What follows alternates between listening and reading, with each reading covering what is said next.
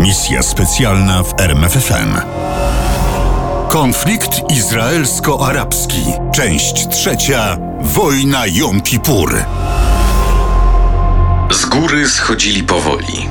On, Mojżesz i Jozue nieśli dwie kamienne tablice, które, jak czytamy w Biblii Tysiąclecia, były dziełem Bożym, a pismo na nich było pismem Boga.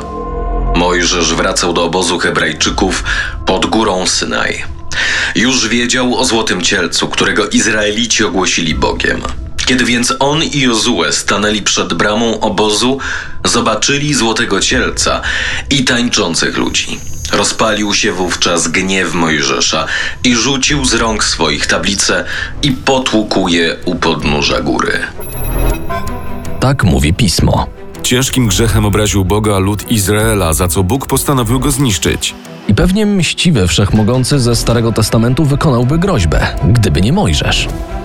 Odwróć zapalczywość Twego gniewu i zaniechaj zła, jakie chcesz zesłać na Twój lud. Wspomnij na Abrahama, Izaaka i Izraela, Twoje sługi, którym przysiągłeś na samego siebie, mówiąc do nich: Uczynię potomstwo Wasze tak liczne jak gwiazdy niebieskie i całą ziemię, o której mówiłem, dam Waszym potomkom i posiądą ją na wieki.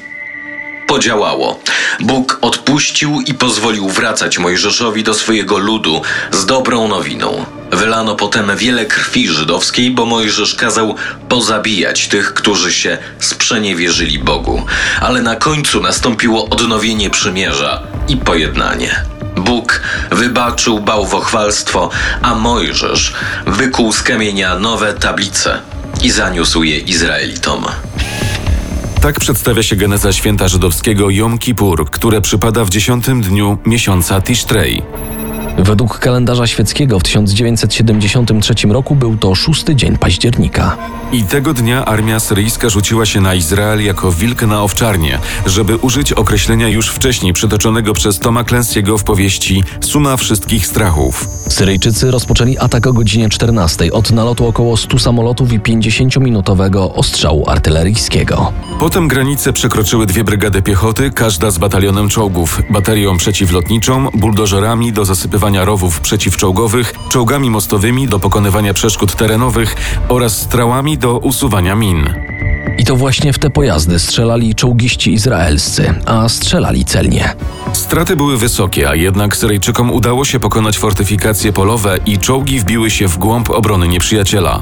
Około godziny 17 200 spadochroniarzy zajęło izraelską bazę wyposażoną w nowoczesny sprzęt obserwacyjny.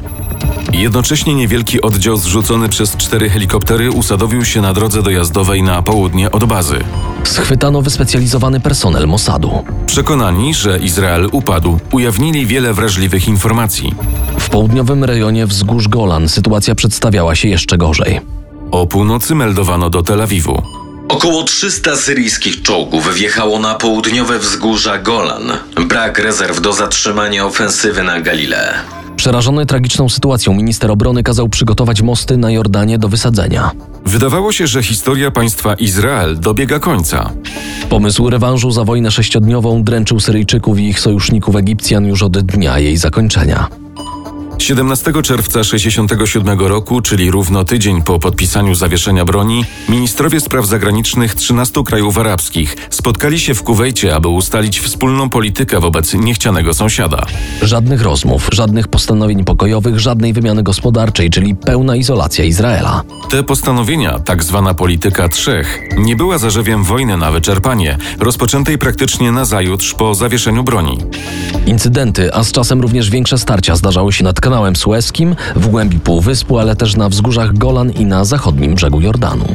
Przez następne trzy lata do września 70 roku wydarzyło się około 60 poważnych incydentów, z tym, że atak następował zarówno z arabskiej, jak i z izraelskiej strony. 28 września 70 roku zmarł bojowy prezydent Egiptu Gamel Nasser. Następcą został Anwar as-Sadat, który wcale nie zamierzał zmieniać polityki poprzednika. I mimo, że wojna na wyczerpanie skończyła się miesiąc przed śmiercią Nasera, napięcie wokół Izraela nie spadło. Izrael nadal był oblężoną twierdzą, a jego najgroźniejsi przeciwnicy, Egipt i Syria, zgodziły się koordynować działania wojskowe i dyplomatyczne. Na posiedzeniu Wspólnej Rady Obrony Ligi Państw Arabskich w styczniu 73 roku Egipt przedstawił raport podkreślający, że atak na Izrael musiałby zostać przeprowadzony jednocześnie z Egiptu, Syrii i Jordanii, co jak wiadomo nie było nowym odkryciem. Nowa była natomiast strategia prezydenta Sadata. Jej fundament zamykał się w jednym zdaniu wypowiedzianym do egipskiego ministra wojny. Nie trać armii jak w 1967 roku. Ale jak osiągnąć ten cel?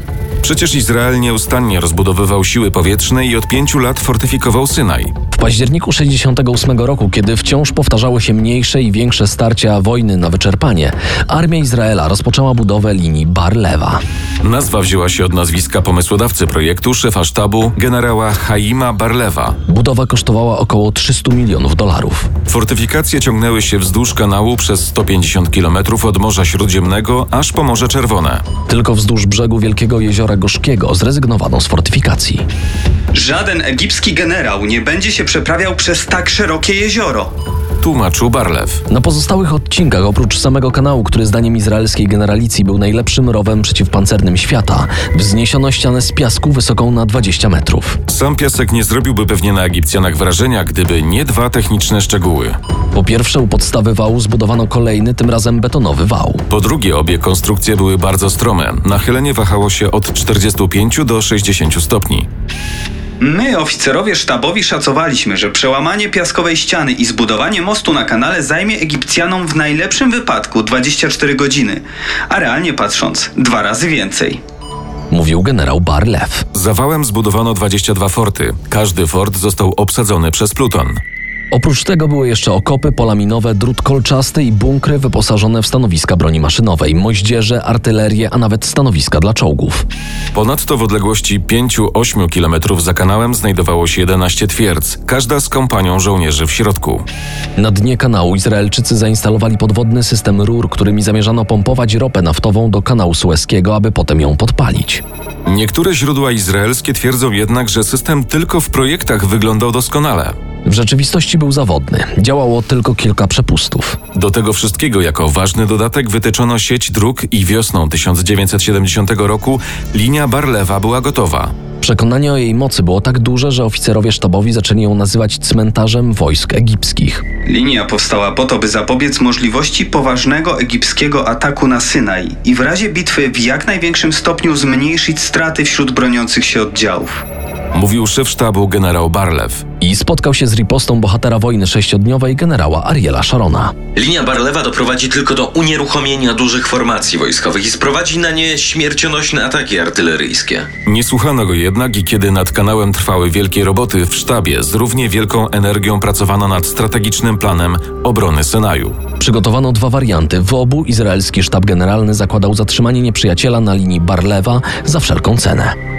Ale żeby osiągnąć powodzenie, potrzebowaliśmy informacji o dokładnej dacie egipskiego ataku co najmniej z 48-godzinnym wyprzedzeniem. To było zadanie Mossadu. W ciągu tych 48 godzin izraelskie samoloty miały zaatakować nieprzyjaciela, aby zyskać czas na rozmieszczenie na Synaju trzech dywizji pancernych, czyli 300 czołgów, 70 dział i 18 tysięcy żołnierzy. Tymczasem Mossad, oczy i uszy Izraela, nie wiedział, że w 1971 roku egipskie wojsko zakupiło 300 pomp produkcji brytyjskich, z których jedna mogła wydmuchać aż 100 metrów sześciennych wody w ciągu godziny. Rok później dokupiono jeszcze 150 niemieckich pomp napędzanych małymi turbinami gazowymi. Te pompy to był pomysł nowego szefa sztabu generała Sad Ash-Shaziliego. Generał Shazili należał do najlepiej wykształconych oficerów armii egipskiej. Studia wojskowe odbywał zarówno w Stanach Zjednoczonych, jak również w Związku Radzieckim. Walczył w wojnie sześciodniowej na tyle efektywnie, że nie pozwolił zniszczyć swojej nielicznej dywizji. Tym razem miał rozpocząć wojnę i uchronić armię Egiptu od zniszczenia, bo tego żądał prezydent Sadat. Chcę, żebyśmy zaplanowali ofensywę proporcjonalną do naszych możliwości. Przekroczymy kanał i utrzymajmy przynajmniej 10 cm Synaju. Oczywiście przesadzam, ale to bardzo pomoże i odmieni sytuację międzynarodową na Bliskim Wschodzie. Strategia Sadata miała na celu osiągnięcie sukcesu politycznego bez konieczności pełnego zwycięstwa militarnego. Sadat potrzebował wojny w skali mikro. I właśnie taką wojnę miał zaplanować, a potem przeprowadzić generał Shazili. To było niezwykle trudne zadanie, ale on miał pomysł, jak osiągnąć ten cel. Izrael ma dwie fatalne słabości. Twierdził Shazili. Pierwszą z nich jest niemożność poniesienia dużych ofiar w ludziach ze względu na ograniczoną dostępną siłę roboczą. Drugim jest niemożność prowadzenia długotrwałej wojny, gdyż mobilizuje ona około 18% populacji żydowskiej. Przedłużająca się ograniczona wojna obronna może najlepiej wykorzystać obie słabości. Do czego zatem zmierzał Shazili? Zamierzałem przeprowadzić ograniczoną operację polegającą na przekroczeniu kanału Sueskiego, zniszczeniu linii Barlewa i zajęciu terenu głębokości około 10-12 km na wschód od kanału. Ten zasięg 12 km nie był wcale przypadkowy. Tyle wynosił maksymalny zasięg naszej obrony przeciwlotniczej, opartej głównie na radzieckich rakietach Ziemia-Powietrze SA-2, SA-3. Po osiągnięciu rubieży nasze dywizje miały się okopać i przejść do obrony. Wojna miała trwać do czasu, aż wyczerpany Izrael poprosi o rozejm lub pokój. Lecz warunkiem przeprowadzenia ofensywy na Synaj był desant przez kanał Suezki i przedarcie się przez linię Barlewa. Oba zadania uważano w Izraelu za niemożliwe do wykonania. Łącza dyplomatyczne mocno trzeszczały przez te ostatnie trzy lata, a latem 73 zatrzeszczały jeszcze mocniej. Jako pierwszy zastój dyplomatyczny poruszył Sadat. W zamian za całkowite wycofanie się z Półwyspu Synaj jestem gotów uznać prawa Izraela jako niepodległego państwa w rozumieniu definicji Rady Bezpieczeństwa ONZ. Premier Izraela Golda Meir powołała komisję, której kazała przeanalizować propozycję Sadata. Kiedy jednak komisja jednomyślnie stwierdziła, że interesom Izraela służyłoby całkowite wycofanie się ze wszystkich trzech terenów okupowanych, Z Synaju, zachodniego brzegu i wzgórz Golan, mocno rozgniewana pani premier Meir schowała analizy głęboko do szuflady i odrzuciła propozycje egipskie. to z kolei nie spodobało się Amerykanom, którzy mocno liczyli na pokój na Bliskim Wschodzie. Ambasador izraelski w Waszyngtonie, Isaac Rabin, usłyszał gorzkie słowa. Powiedzieli mi, Referował w raporcie dla pani premier ambasador Rabin. że to my będziemy odpowiedzialni za odrzucenie najlepszej okazji do osiągnięcia pokoju od czasu utworzenia państwa. W lutem 73 roku Sadat złożył ostateczną propozycję pokojową, obejmującą wycofanie się Izraela z Półwyspu Synaj. Ofertę najpierw przekazano Amerykanom, a ci wysłali ją do Izraela. Golda Meir ponownie powiedziała nie. Tymczasem Amerykanie w osobie sekretarza stanu Henry'ego Kissingera mocno zaangażowali się w naprawę relacji arabsko-izraelskich. Niestety z mizernym skutkiem. Już po kilku miesiącach pośredniczenia w rozmowach na gorącej linii Kair-Tel Awiw, Kissinger mógł się przekonać, że Sadat chce odzyskać Synaj, a Golda Meir nie zamierza go oddawać. W maju 73 roku armia egipska rozpoczęła manewry w pobliżu granicy z Izraelem i przyciągnęła je aż do sierpnia. Potem zapanował względny spokój, który jednak zakończył się końcem września, powołaniem pod broń nowych rezerwistów i rozpoczęciem kolejnych manewrów. Mossad oczywiście wykrył ruchy dużych jednostek w pobliżu kanału. Po analizie uznano, że nie są to zwykłe ćwiczenia. Jednocześnie wykryto napływ wojsk syryjskich na wzgórza Golan, odwołanie urlopów i powołanie rezerwistów. Działania te uznano za niepokojące, ale nie widziano w nich realnego zagrożenia. Skąd taka opinia? Otóż Mossad był pewien, że Syria nie zaatakuje bez Egiptu, a Egipt nie zaatakuje, dopóki nie nadejdzie potrzebna im broń i sprzęt. Pomimo to zapobiegliwy sztab główny Izraela wysłał dodatkowe jednostki na wzgórza Golan. Mossad czuwał nadal. Przez cały wrzesień Izrael otrzymał 11 ostrzeżeń przed wojną z wiarygodnych źródeł. Jednak dyrektor generalny Mossadu Cwi Zamir twierdził, że państwa arabskie nie są gotowe na wojnę. Zmienił zdanie 4 października, gdy wykryto dodatkowe oznaki zbliżającego się ataku.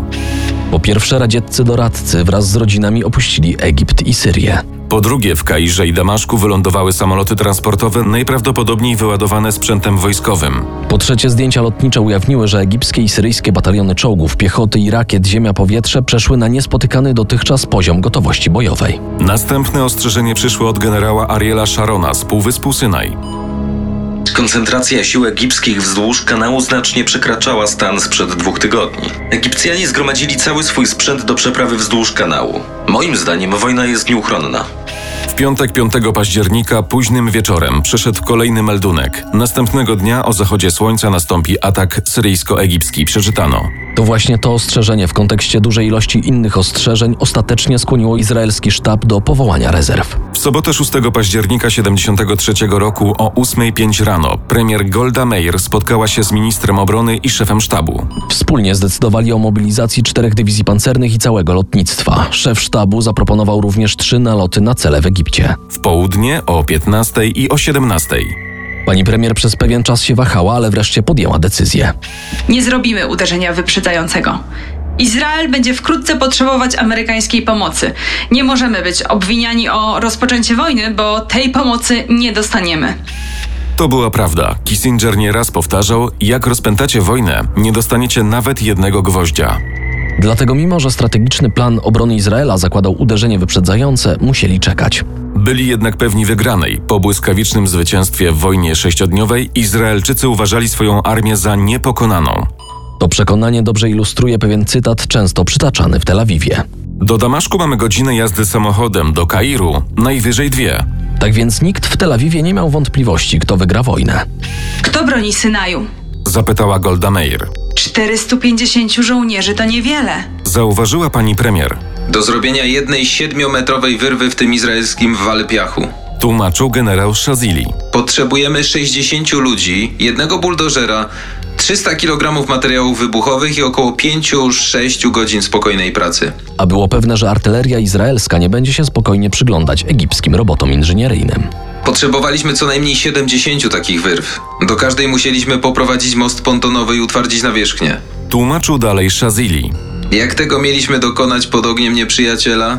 Dlatego generał Sad ash-Shazili musiał poszukać innego sposobu. I znalazł go. Mossad być może rzeczywiście jest jednym z najlepszych wywiadów świata, ale to nie znaczy, że jest nieomylny. I jemu zdarzały się potknięcia i porażki. Dlatego wśród olbrzymiej ilości meldunków i raportów przysyłanych do Tel Awiwu nie było ani jednego na temat egipskiego planu ofensywy egipskiej na Synaj o kryptonimie Badr. A przecież zarys tego planu był gotowy już we wrześniu 71 roku. Również nikt w Mossadzie nie wiedział, że Egipcjanie znaleźli sposób na pokonanie linii Barlewa. W końcu żaden meldunek odebrany w centrali nie wspominał o zakupie 300 pomp brytyjskich i 150 pomp z zachodnich Niemiec. A to one miały odegrać w tej ofensywie decydującą rolę. Operacja Badr rozpoczęła się o godzinie 14 6 października 73 roku, cztery godziny wcześniej niż spodziewali się tego Izraelczycy. Pierwsze zaatakowały samoloty MiG i Su. Niszczyły bazy lotnicze, baterie pocisków ziemia-powietrze, ośrodki dowodzenia, stanowiska artyleryjskie i stacje radarowe. Pięć minut po godzinie drugiej zagrała artyleria. Dokładnie przez 53 minuty pociski z 2000 dział tłukły forty linii Barlewa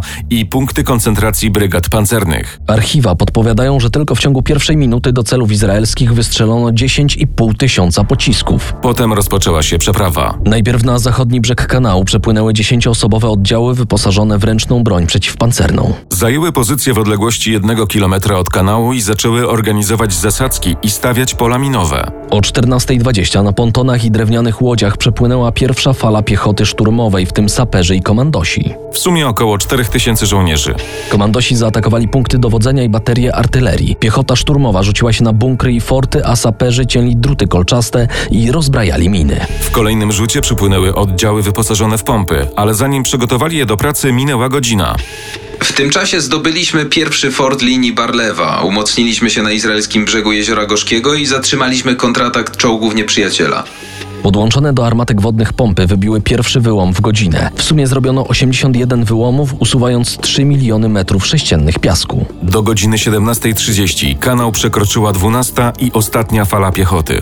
Na wszystkich pięciu przyczółkach Egipcjanie mieli około 32 tysięcy żołnierzy. O godzinie 18 egipskie jednostki pancerne i przeciwpancerne ruszyły na przeprawy.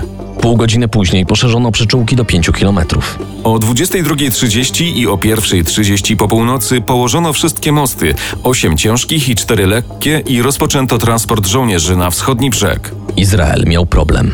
Po pierwsze, nie udało się podpalić ropy na kanale, Dlaczego? ponieważ w nocy z 5 na 6 października oddział egipskich płetwonurków zablokował podwodne rury na izraelskim brzegu. Kontrataki izraelskich czołgów zatrzymały ukryte w zasadzkach mobilne grupy z ręczną bronią przeciwpancerną.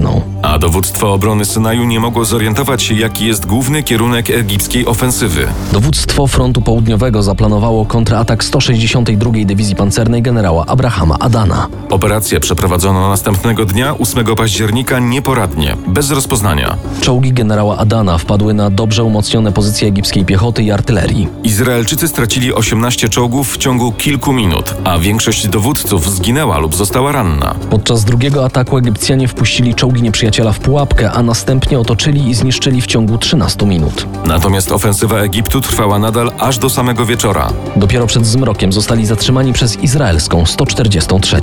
Dywizję pancerną generała Ariela Sharona. Ariel Sharon zaledwie trzy miesiące wcześniej przeszedł na emeryturę. Ściągnięto go jednak na początku wojny z powrotem i wysłano na dobrze mu znany Synaj. Dostał zadanie zatrzymania Egipcjan.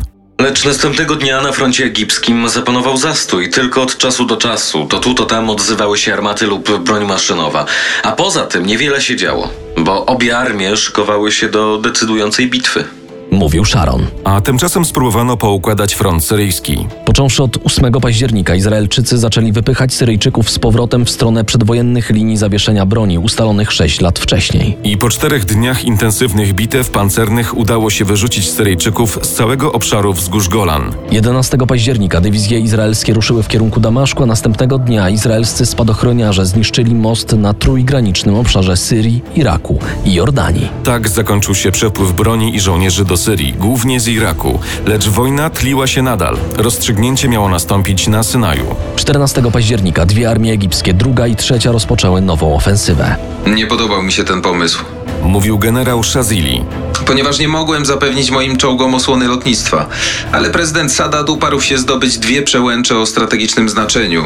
Mitla i Gidi. Prowadzona na szerokim froncie ofensywa załamała się jeszcze tego samego dnia. Jak przewidział generał Shazili, straty były wysokie. Sięgały około 250 czołgów i 200 pojazdów opancerzonych. Lecz Egipcjanie popełnili jeszcze jeden błąd i spostrzegawczy Sharon go nie przegapił. Otóż zwiad doniósł Sharonowi, że podczas ofensywy między obu armiami egipskimi pojawiła się luka. Natychmiast wysłałem w tę lukę moje centuriony. Za moimi czołgami ruszyły jeszcze dwie dywizje pancerne. 162 generała Adana i 252.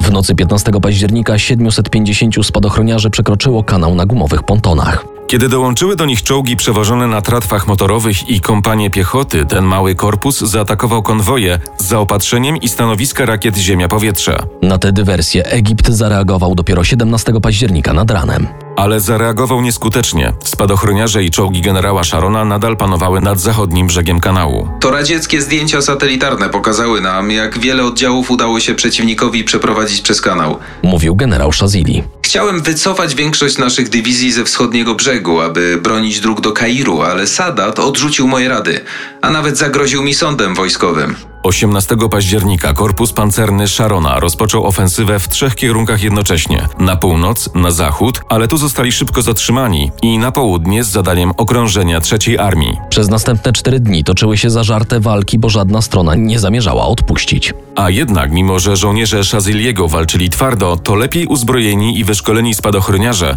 i czołgiści Sharona posuwali się do przodu. Aż nadszedł poniedziałek 22 października 73 roku i w tym dniu skończyła się cierpliwość dwóch wielkich mocarstw Stanów Zjednoczonych i Związku Radzieckiego. To właśnie za przyczyną wspólnej radziecko-amerykańskiej inicjatywy Rada Bezpieczeństwa Organizacji Narodów Zjednoczonych przyjęła rezolucję 338 wzywającą Tel Awiw, Damaszek i Kair do zawieszenia broni. Lecz przez pierwszą dobę zawieszenie broni było czysto teoretyczne. Była noc i jednostki obu armii, próbując się przegrupować, wpadały na siebie.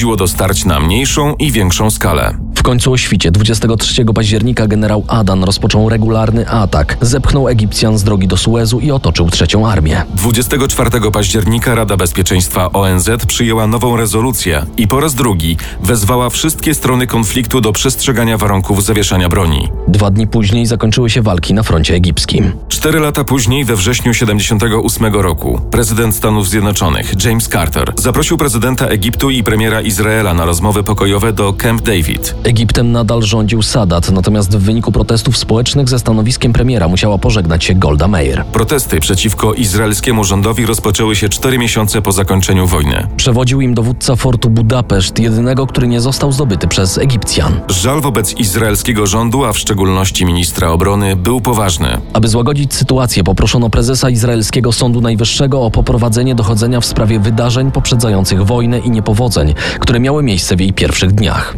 Ale komisja tylko podgrzała temperaturę protestów. Owszem, usunięto kilku oficerów, w tym szefa sztabu, ale nie uzyskano odpowiedzi na pytanie, kto jest winny niepowodzeń. Natomiast opinia publiczna głośno domagała się ustąpienia premier Goldy Meir i Golda Meir ustąpiła. Do Camp David poleciał nowy premier Menachem Begin i dogadał się z Sadatem. Izrael i Egipt podpisały w 79 roku traktat pokojowy. Izrael zgodził się na wycofanie wojska i osadników z Synaju w zamian za normalne stosunki z Egiptem i trwały pokój. Ostatni ostatni żołnierz izraelski opuścił Synaj 26 kwietnia 1982 roku. Misja specjalna w RMFFM. Na tropie największych tajemnic historii.